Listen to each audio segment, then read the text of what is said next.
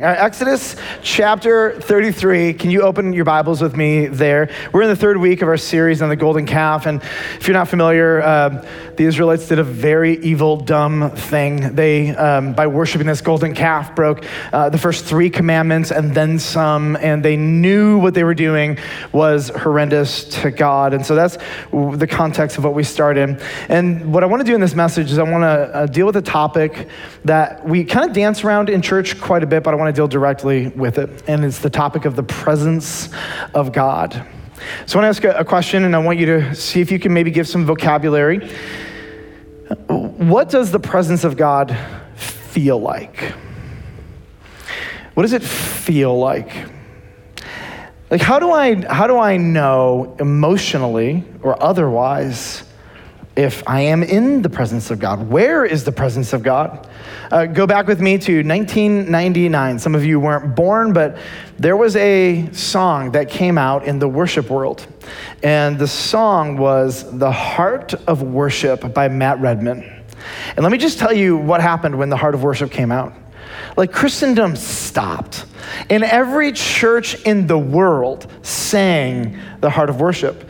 And it was kind of this moment in time where the lyrics and the melody and the message and the style just kind of made sense in this cultural moment. And I, I was leading different worship teams. And so what would happen, like we couldn't go anywhere unless we were actually playing the heart of worship.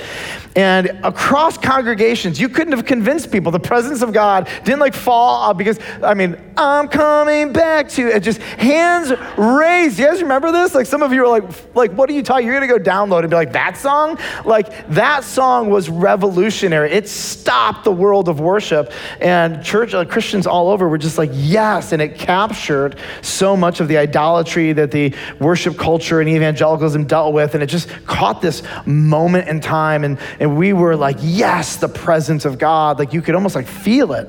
Was that the presence of God?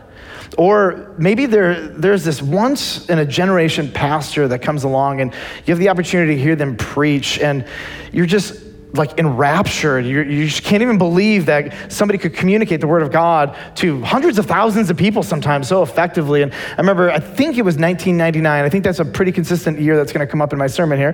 1999, it was the Passion Conference in Memphis, Tennessee, and John Piper preached to tens of thousands of people. I think there was over 100,000 college students at this event. And, and I remember I'd never heard the guy before, and I just listened, and he spoke to a generation in a language we could understand and I remember I was just enraptured in this guy's teaching. And then I would, I would go home. And do you remember back in the day where if you wanted to get someone's sermons, you had to get like a catalog? And then you had to like rip out a piece of the catalog and like check the ones you want and then write an actual check, put it in the mail and hope you got the tax right? Anybody? And then you'd wait, right? Two weeks, maybe three. And I remember I'd be getting John Piper sermons in for like a good year. And I was just like, wow, like every time I listen to him, I'm like, is this, this has to be the presence of God.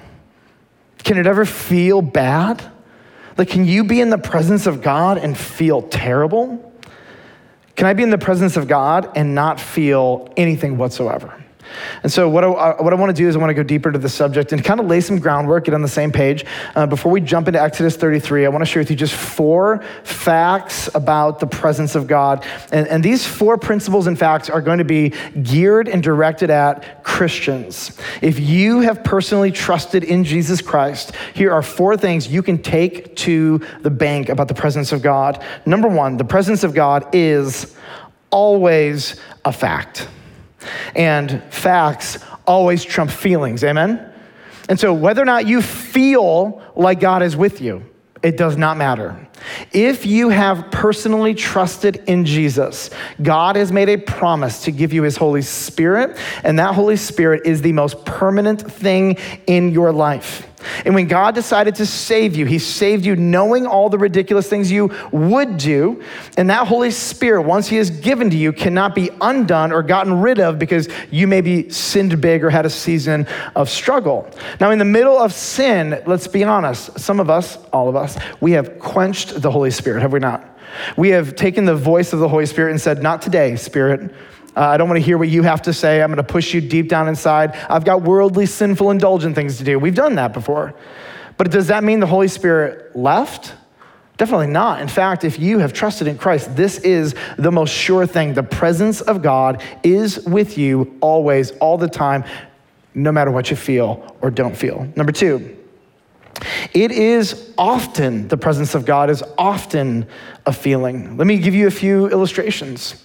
I think one of the emotional responses to maybe realizing the presence of God in your midst is this emotion or experience of wonder.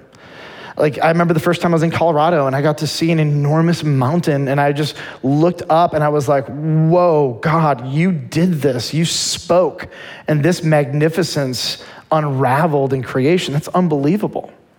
Here's another emotion peace. When everything inside of you is riled up and anxiety is winning. And everybody looks at you and says, Yes, you should be anxious and concerned. And somehow, even just for a moment, there is this overwhelming sense that it is going to be okay and God has it. That's the presence of God. They, now, is it new? No, but it's being realized in that moment in a way that it wasn't realized before. Here's another one courage. You're petrified. You're scared to death to do what you know the Lord wants you to do next, and you are just not ready. And then all of a sudden, you have this moment of courage, and you're like, I'm gonna do it. I'm gonna do it. And then you actually, by the power of the Spirit in you, despite your emotions and your anxiety and your fear and all the what ifs, you actually get the, the, the courage to do this. And this is from the Spirit of God, and it's this feeling of empowerment. Here, here's another one conviction. You know the feeling when you have been pretty disobedient? And it's you might interpret it as guilt. You might interpret it as shame. You just know there's a weight on you and you would do anything to get the weight off. The presence of God is often a feeling. Number 3, the presence of God is not always a feeling. In fact, David, who is one of the most relatable guys in the Bible, you get to read his poetry, and he is a very emotional guy. And so here's what David says in Psalm 13:1. How long, O Lord? How long will you forget me? Will you forget me forever? How long will you hide your face from me? And David is having this experience where he's like, I don't feel you. I don't sense you're with me. In fact, things are getting more and more challenging in ways they never have. Like, have you abandoned me? I think this is a feeling that probably everybody here can experience or relate to the feeling of no feeling whatsoever. And here's the fourth fact about God's presence it is graciously limited until death. If you and I saw and were in the full presence of God in all of his glory, let me tell you what would happen to us. We would be incinerated. I love it. We're like, God, show me your glory. That's hilarious. You would be incinerated because it is the brightest, most beautiful experience a human could ever encounter. Now, here's the, the problem what we see of the glory and the presence of God, it's like you're in a dark room and there's a door is closed, but there's light creeping through at the bottom. That's like the magnitude of what we're able to experience this side of heaven. Like we see it, we can like we can we can we know it's there. We know there's something bright and powerful on the other side of this thing, but but we are we do not have access this side of heaven. First Timothy says this, God dwells in unapproachable light whom no one has ever seen or can see. 1 Corinthians 13, 12 says this this way. I think Paul is just so right on. He says, For now we see in a mirror dimly, but then we're going to see face to face. Whatever, whatever we get of the presence of God, it is not the full thing, if you will, in all of its glory. There is a reserve to it because you and I would be burnt to toast and destroyed forever. Isn't God gracious to not expose us to the fullness of all of his glory right now? Now, Exodus chapter 33, um, Israel has sinned huge, big. What they have done is evil and terrible and disgusting. God has had to kill uh, through the Levites, a few thousand of them. The entire nation who was left, all of them got the plague. And now the biggest, worst discipline of all is about to happen. God is about to remove his presence from the Israelites. So I structured this message in kind of two sections. One is we're just going to kind of truck through this passage. I want you to see what's in it. And, and then we're going to spend a little bit more time than usual on the so what's, and we're going to apply this. All right, look at verse 3 with me. God says to Moses, Go up to a land flowing with milk and honey, but I will not go among you, lest I consume you on the way. For you, you are a stiff necked people. This is wrath, vengeance language. If I get near you, I'm going to have to destroy you because of how evil and sinful you are. But uh, uh, the first part of this, he says, you go up to the land flowing with milk and honey. And, and God's like, listen, I, am going to bring, I'm going to make sure you get to the land. I made a promise to you, but here's the deal. I, I'm not going with you. I will keep my promise and get you there, but you guys are far too evil and rebellious. You're stiff necked. I can't, I can't go. Look at verse five. For the Lord said to Moses, Say to the people of Israel, You, you are a stiff necked people. If, this is very strong language, if for a single moment I should go up among you, I would consume you. Have you ever like been around somebody, you're like, if I'm around them for one more minute, so help me God, I don't know if they're gonna live. Just me? That's apparently how God feels about, about Israel. St- Stiff necked is a strong word, and it's a combination of arrogance and stubbornness. It's this idea like, I'm not gonna go, I'm not gonna listen, I know better than you. And if you have children, you've probably experienced stiff necked at least one time or another, but it's a really ugly thing to watch somebody just stubbornly and arrogantly not listen to the authority in their life, and I will do what I want. And that's what it's like for God. And there's no dialoguing with a stiff necked person. Now, one of the questions that I think we need to ask here is okay, God, if you're going to remove your presence from the Israelites, what is it? And where is it in the first place? And so in the wilderness, the Israelites would experience God's presence in two primary ways. Uh, number one was a pillar of cloud by day and the other was a pillar of fire by night. And this would lead them and it would guide them. And, and we actually don't know how big these were.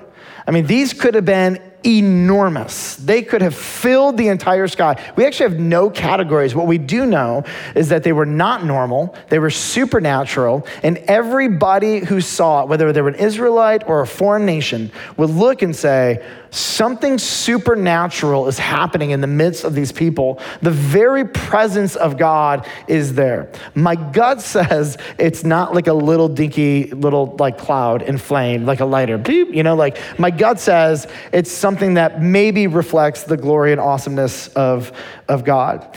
So, what would happen with the presence of God in the Old Testament is that if you were in unrepentant sin, then God would physically take his presence, the cloud or the fire, and he would leave. And when God left, this would be devastating because God was your protection and God was your provision. He was your energy. If big things were going to happen, you needed God on your side. And so for God to withhold his presence was actually a very physical thing. In fact, um, David prays in the Psalms, he says, Lord, take not your Holy Spirit from me. David even understood that God's presence, his spirit, dwelled on kings and leaders, but if he sinned unrepentantly, that God would actually take the Holy Spirit. Uh, his presence and remove him from David. Now, I want to remind you, based on the principles we learned at the beginning of this message, can, under, for a New Testament, New Covenant Christian, if you have trusted in Jesus, can the presence of God ever leave you? The answer is no, the Spirit of God is stuck with you and you're stuck with Him forever. That's it. But in the Old Testament, Old Covenant times, the Holy Spirit actually could be removed from you. Two big reasons I love being a New Covenant Christian bacon and the Holy Spirit can't leave me. Amen. Woo. All right. Verse 4 tells us that everybody understood how devastating this really was. Here's what happens in verse 4 When the people heard the disastrous word, they mourned. When the people heard the disastrous word, they mourned. And sometimes you don't feel the weight of how evil something is until you experience the consequence. Now, I had about 15 personal illustrations for this, and none of them are appropriate to share here, but you have them, don't you? In the middle of your sin, you were blinded to it, but when you had to face it and face the consequences, you finally began to realize, wow, that, that really is actually pretty ugly. I think their mourning is understandable because Moses and the Israelites knew something that we would do really, really good to remember.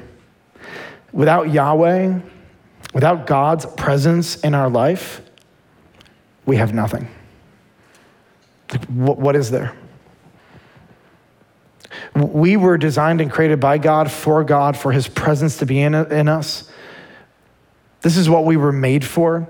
And without it, we are sitting ducks. And the Israelites, they, they get this. They're like, if you, if you don't go with us, we have no protection. There's nothing that separates us. When an army comes up to us and they see the fire or the cloud, they take a step back because they don't have fire and cloud. They have dumb idols made out of stone and wood. We've got fire. We've got the presence of God that goes before us. And if you don't go with us, there's nothing that stands between them and us. And God's like, listen, listen, I'll go before you. I'll take care of everybody. I'll whatever. Uh, but when you get there, once I clear everybody out, we're done. And that's where they stand. And they understand that even if God gets them there, that this is just utterly devastating. And this, this whole thing sets up a really emotional dialogue between uh, Yahweh and Moses. And I want you to remember this. Yahweh and Moses spoke differently with each other than anybody else in the world at the time. They spoke face to face. They spoke as friends speak. Uh, Moses had the freedom to talk to God in a way that nobody else in the time did. In fact, Moses has the freedom to speak with God like we do we have the freedom as Christians with the Holy Spirit to approach the throne of grace with confidence and to ask our questions and to be bold and to ask God for big things and to tell God what we need and what we're struggling with. And sometimes, if you, especially if you don't have a spirit of accusation, to go up to the Lord and say, I'm frustrated. I don't know what to do with this. You promised me this, but this is what I'm seeing. Can you help me understand this? You know that freedom that you had? Moses was seemingly the only guy on planet Earth at the time that had the ability and freedom to speak to God like this. Look what happens in verse 12. Moses said to the Lord, See, you say to me, Bring up this people, but you have not let me know. We, I, I, wanted, I wanted to stop here and just do an entire sermon on this sentence. Do you ever feel like God just doesn't let you know? Fill in the blank. And you're like, you, you tell me you love me. You tell me that, like, I am your son or your daughter. You tell me that I'm to inherit the world. I'm to judge angels. I'm to have a new body. I'm to reign with Christ over all the world. And, I, and I'm, all I'm asking for is information. So, like, why, why are you withholding this from me? He goes on, but you've not let me know whom you'll send with me. Yet you've said, I know you by name, and you have found favor in my sight. Verse 13. Okay, so now therefore, if I have found favor in your sight, please show me your ways. How do you work? You're like a conundrum wrapped in an enigma. I don't even know what to do with you. You do this, then you do that. I don't understand. Apparently, you've got a plan, but I don't get it. Like, what's going on right now? Show me your ways that I, that I may know you. You tell me you love me. You tell me I have favor. You give me access, unprecedented access that nobody else has. So now I'm asking, I need you to throw me a bone here. I need, I need to know what's going on here. In order to find favor in your sight, con- consider too that this nation, they're also your people. God's response is so immediate, it is almost jolting. And if I'm being honest, before I even know what's going to happen next, if it's the first time I'm reading it, I sort of expect the Lord to say, Who are you, oh man, to talk back to me? Shut your mouth. Were you there when I made, you remember the whole conversation with Job, when I made the world, when the angels sang? But the difference between Job's wagging finger at the end of the book of Job and Moses is that Moses isn't actually accusing God of anything. His heart is actually, it seems to be pure to the Lord. No, God, here's what your word said. You said these things. Here's what I'm experiencing, and I need you, I need you to help me. I'm asking for understanding. It, it actually seems that Moses, what he was asking was really good. Look at, look at verse 14. And he, God, said to Moses, My presence will go with you, and I will give you rest. Look at the word you. This is not a Texas y'all. This is a singular you. So when Moses is asking for the presence of God to go with him, Was he meaning just him or was he meaning everybody? He's meaning everybody. But God's response is, I'm not going with them, but I will go with you. And Moses is not satisfied with this answer because Moses loves his people. And Moses knows that if the presence of God doesn't go with them, inevitably they're going to be sitting ducks. So, verse 15, Moses says to Yahweh, If your presence will not go with me, do not bring us up from here. And he goes from singular to plural, but he's now going to bring all of the people into this. For how shall it be known that I have found favor in your sight? Now, watch this I and your people. There's a little turn of phrase that most of you probably didn't notice yet in, in Exodus. After the golden calf experience, Yahweh stops calling Israel my people. In fact, when he's talking to Moses, he says, Your people. Like if your kids are being really something, your son. That's not my kid, your son, uh, your daughter. Look at verse 16, does it again. This is actually going to be the third time Moses says back to God, Your people. He said, is it not in your going with us so that we're distinct? What sets us apart, literally, is the physical manifestation of your presence in the fire and the cloud? I and your people. Isn't this interesting? He's, he's just like, they're still your people, Yahweh, God. Is it not you're going with us so that we are distinct, I and your people, from every other people on the face of the earth? And verse 17 is so strange to me. Again, I have these probably expectations that God is going to be like, okay, Moses, enough. Okay, I've already told you I'm going with you. Okay, I've given you enough. Now just relax, relent, and let's go. But it doesn't do that. Verse 17 says, The Lord said to Moses, This very thing that you have spoken, I will do, for you have found favor in my sight, and I know you by name. So what? Three so what's. Let's apply this to the New Covenant, New Testament Christians. Number one is sin distances us relationally from God. When God's people sin in the Old Testament, as we said, his presence literally, physically departs. But in the New Covenant, for New Testament Christians, this is not our experience. If you are a true Christian, you cannot get the Holy Spirit, the presence of God, to get away from you as hard as you try. But what's interesting is that what seems to be lost is not the presence of God, although sometimes we say, like, I just feel like God isn't with me. I want to maybe give you a different vocabulary for this to help you understand maybe what you're experiencing. Uh, I would call this the favor of God. It's, it's almost like you know that God's like, positive disposition to you has changed. Maybe he's not as responsive to you. Maybe you're just like, maybe you just know that you are feeling like guilt and you're feeling the weight of, uh, uh, of, of, of the spirit confronting sin inside of you. And you're just like, I don't feel like we're okay. Like, if my kids are willfully disobedient, don't get me wrong, I love them. I'm never gonna stop being their dad. I mean, forever we're gonna be okay. I'm not gonna like walk out of the house and say, You're no longer my child, right? But relationally, there's some tension here. And so if my kid is being really disobedient and says, Hey, can I have an Oreo? I'm gonna be like, No, you can't have an Oreo. You're, you're being super disrespectful and now you're gonna come to me and want an Oreo? How many of you are gonna be prone to bless your children in the middle of belligerence that they know is wrong? Very few of you. And you happen to be made in the image of God. I, I think that might be actually maybe a little bit of a God instinct in all of us. So let me, let me try to break down what the favor of God looks like. There's two sides to this coin. Uh, one is the ability to feel Him emotionally.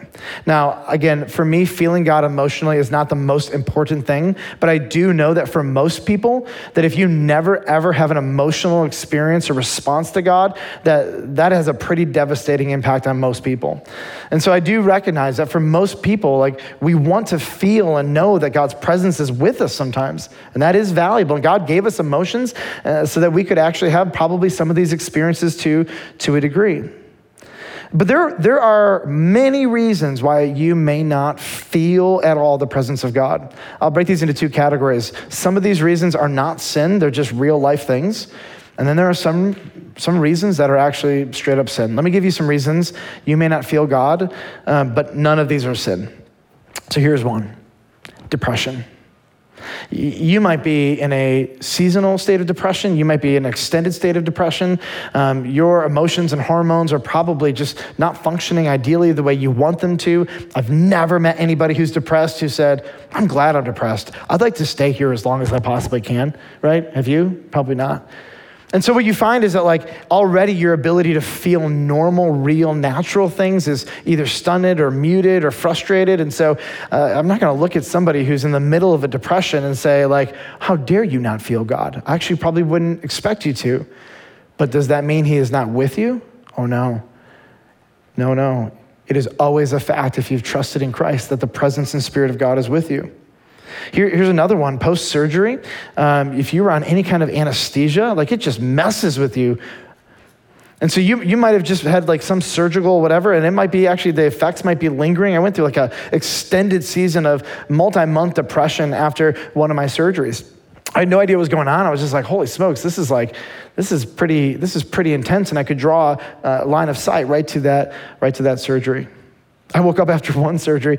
I think it's called pathological weeping. I think that's what it's called. And uh, I just woke up and I wept and wept and wept and wept and wept, and I didn't feel the presence of God or anything of the sorts. And my wife was like, uh, he's losing his mind. Um, anesthesia is a real thing, though. Uh, you could be post uh, loss, disappointment, or hurt. You might be in the process of, of grieving and the presence of God is fully with you, but He's not bringing you joy. In fact, what the Spirit of God wants you to do in loss and grief is to weep and to lean into it and to actually grieve the weight of the thing that you have lost. And so the presence of God does, you, you, may want all of that to go away, but like honestly, you may not feel it in the way you want to because you're in that season and that can last for a while. You might be uh, experiencing spiritual oppression. Um, the evil one might know that, like, you're, uh, you might be doing something really important for the kingdom, or you might be bearing fruit, or there might be somebody that you're making an impact in their life, and the evil one is like, nope, that's, that's my territory.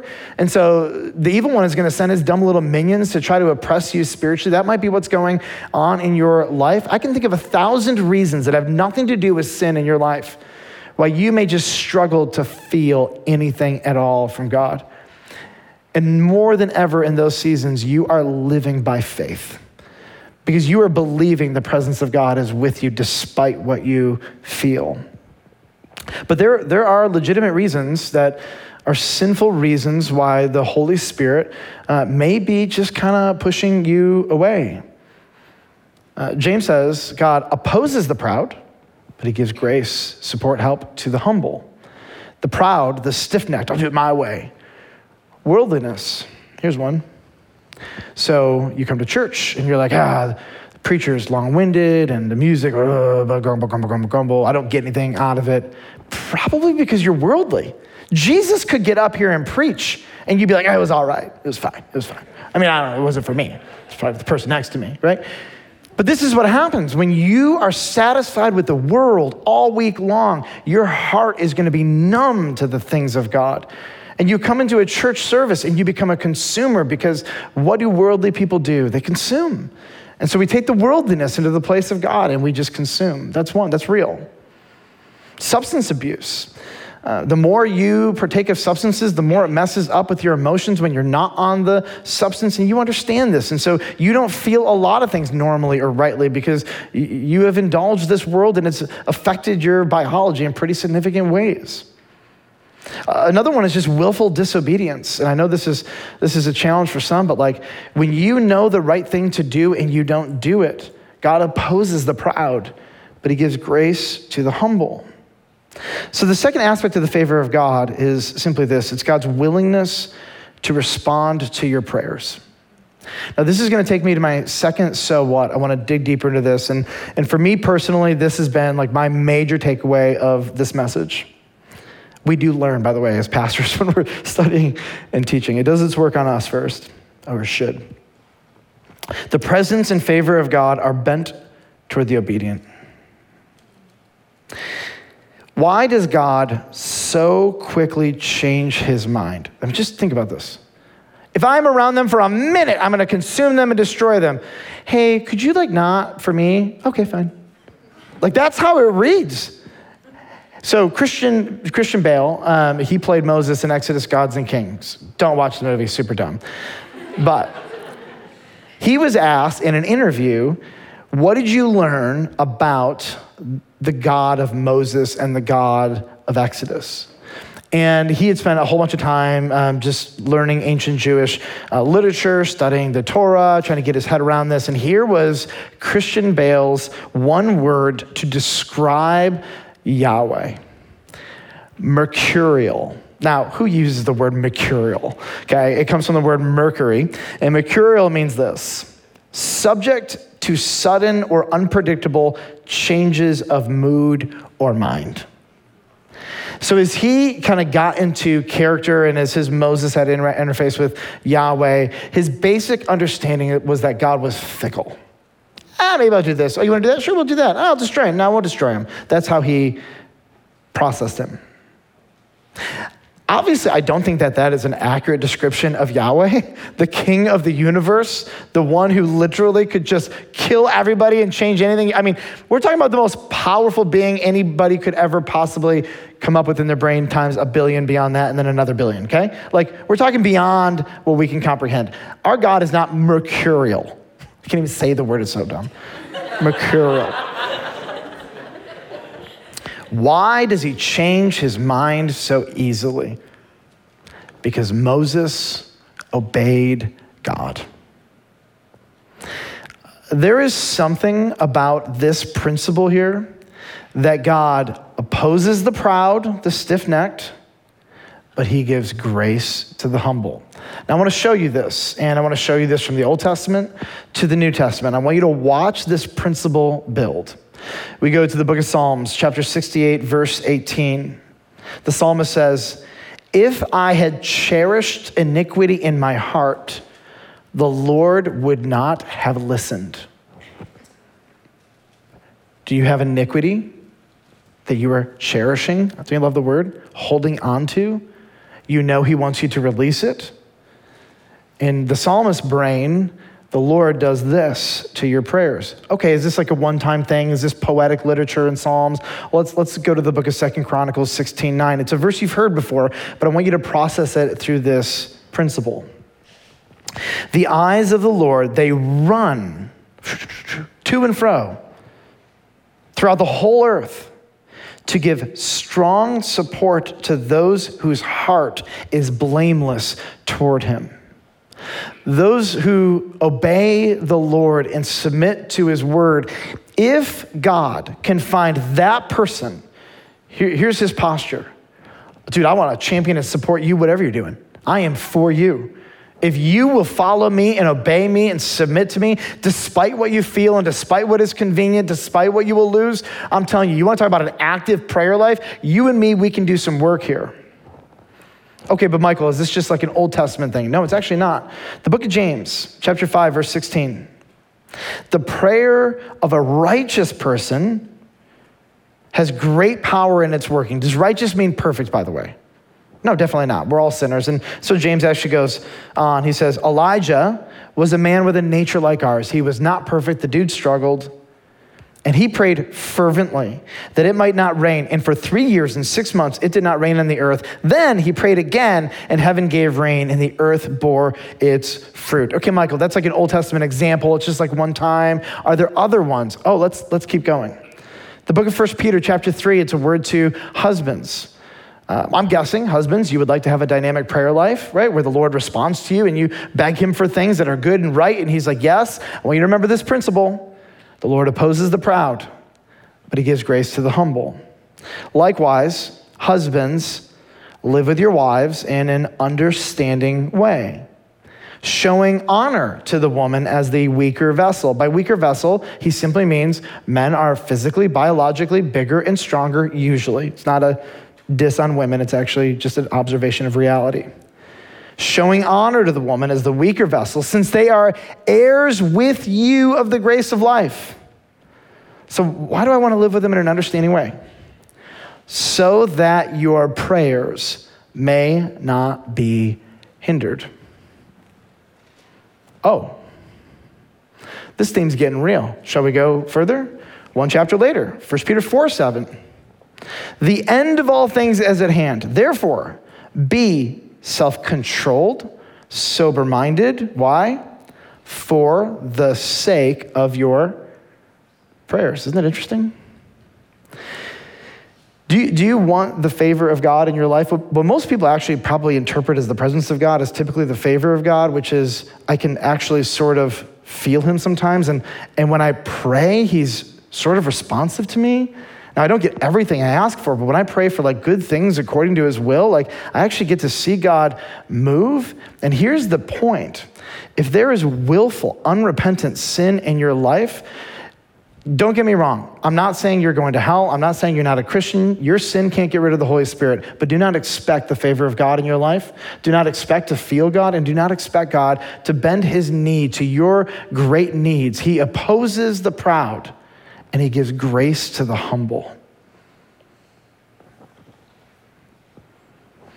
The presence and the favor of God are bent toward the obedient. Finally, number three. Better is one day in God's presence than 1,000 anywhere else. Now, many of you are probably wondering, is this another Matt Redman song? It actually is. Go figure.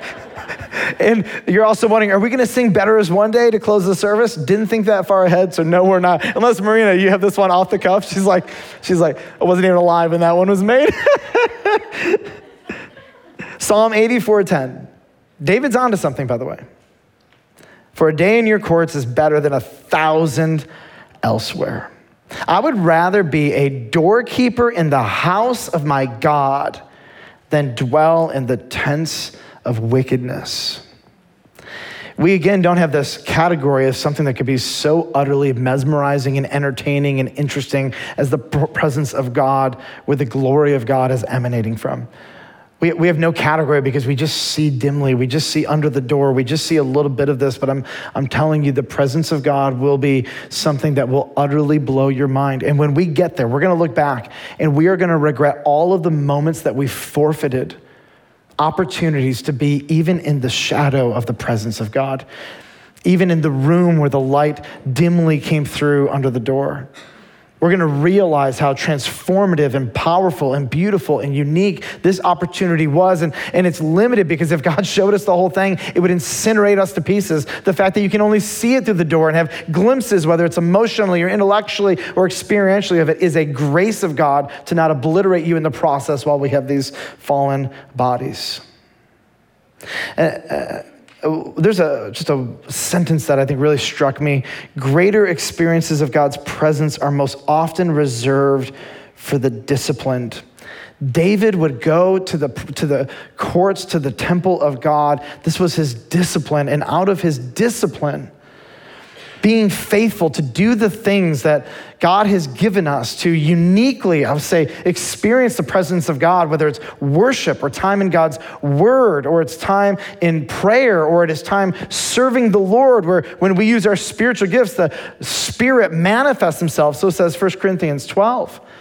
Like when we actually put those things aside, we experience less of the presence of God emotionally. It's a real thing. But what David understood is that as he disciplines his life, that he has a greater opportunity to experience the presence of God. Do you want to know God more? I'm telling you, the presence of God, by and large, is waiting for those who are disciplined, who prioritize things that I would just say allow us to even experience that glimpse of the Spirit of God in a unique way prayer and the Word of God and worship and ministry. These are powerful things, and God gives us these things. And even if you don't experience emotionally the presence of God, does that mean God is not with you? No, definitely not. At the end of our services, um, we celebrate communion. And then what happens is paper shuffles, people zone out. The moment I say this, it happened in the, in the last service. And so I'll just, I just want you to pause for a moment before you shut down your brain and say, communion time, and gonna put my head in a different space. Communion is for, if you're not a Christian here, I want to just take a moment with you. Because I think if you're being honest, you would actually l- love to experience and have access to the presence of God. If God's real, it's probably something that you would like to have. And there is literally only, ever, one way that the presence of God will be experienced by you in a positive way, and that is through Jesus Christ. There is no other avenue by which the Holy Spirit, His presence, can be in us and experienced by us unless you, we personally, trust in Jesus. You don't get the Holy Spirit by being good, by going to church, by being generous, by serving. There is nothing good you can do to get it. Jesus was good for you. And this is, this is what God is offering to you. This is a great invitation. Would you trust in Jesus Christ? He loves you. He died for you. He was raised from the dead to validate his payment was accepted. He's coming back, and he does not require you to be good enough to get to heaven because nobody could do it. He is offering you forgiveness and the full presence of God inside of you to support you and to help you and to form you for the rest of your life, not through going to church, not through being good, but by personally trusting in Jesus. So I want to invite you. Uh, we're going to partake of communion in a little bit, and um, gonna, we're going to. Some of us are going to get up. We're going to go get elements. They're in different parts of the room, and I want to invite you, if you are ready to trust in Christ, to go get these elements and to partake of communion with us. And when you partake, let this be your personal declaration of your faith. Uh, for those of you who are believers in this room, when we partake of communion, um, this is an opportunity to repent. I have a strong hunch the Holy Spirit in many of us has been bringing to our mind and memory things that we have been holding on to, iniquity that we have been cherishing. And we know we need to let go of it. And now is a time when we have this opportunity for some silence in a bit to repent and to resolve in your heart what that next step is going to be to get this thing out of your life. And for you, I want to encourage you, partake of, of communion today and remember that Jesus Christ died for this sin. You are forgiven if you've trusted in Christ, and He is offering you back His favor. Right now, if you're living in unrepentant and belligerent sin, God opposes the proud. This is probably what you have been experiencing in different ways. But the hand can go from this to extended and gracious in a moment with an ounce of humility. The Lord opposes the proud, but he gives grace to the humble.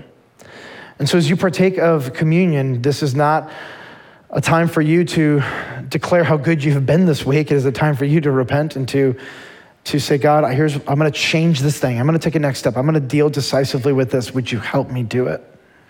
Some of you, you have been doing an amazing job. You've just been killing sin. You are not putting up with it in your life. You are, you are just diligent and you have been faithful and you have been disciplined. And yet you still are aware of the areas that you fall short. You have a nature just like Elijah did that is sinful and struggles. And this is an opportunity for you to remember that there is no condemnation for those who are in Christ. There is no condemnation, and the Spirit of God declares that you are sons and daughters and you are forgiven. He's for you. And so, as you come to communion, my encouragement to you is savor the forgiveness that God offers you through Jesus and remember that what He did for you on the cross. Uh, you might be here from a different church, and I want to just welcome you. If you would like to partake of communion with us, we have one rule. If you've personally trusted in Jesus, we welcome you to partake of communion. Some of you have kids in the room, and kids are welcome to partake of communion. There's two rules. Number one, you have to have had personally trusted in Jesus. And number two, mom and dad, you need to be okay with it. So here's what we're going to do we're going to have a moment of silence, opportunity for you to pray. Um, I'm going to uh, pray and then we're going to sing. As we sing, there are elements to my left and your right at that beam over there. There's elements in the back, and then my right, your left at this beam. There are elements there. If you didn't get them on the way in, when the song, when we're singing and worshiping together, feel free to walk over and grab them and come back to your seat. After the song is done, I'm going to come up and read some scripture, and we're going to partake together as a symbol of our unity in Jesus as we remember what he did for us. Let's have a time of silence with the Lord.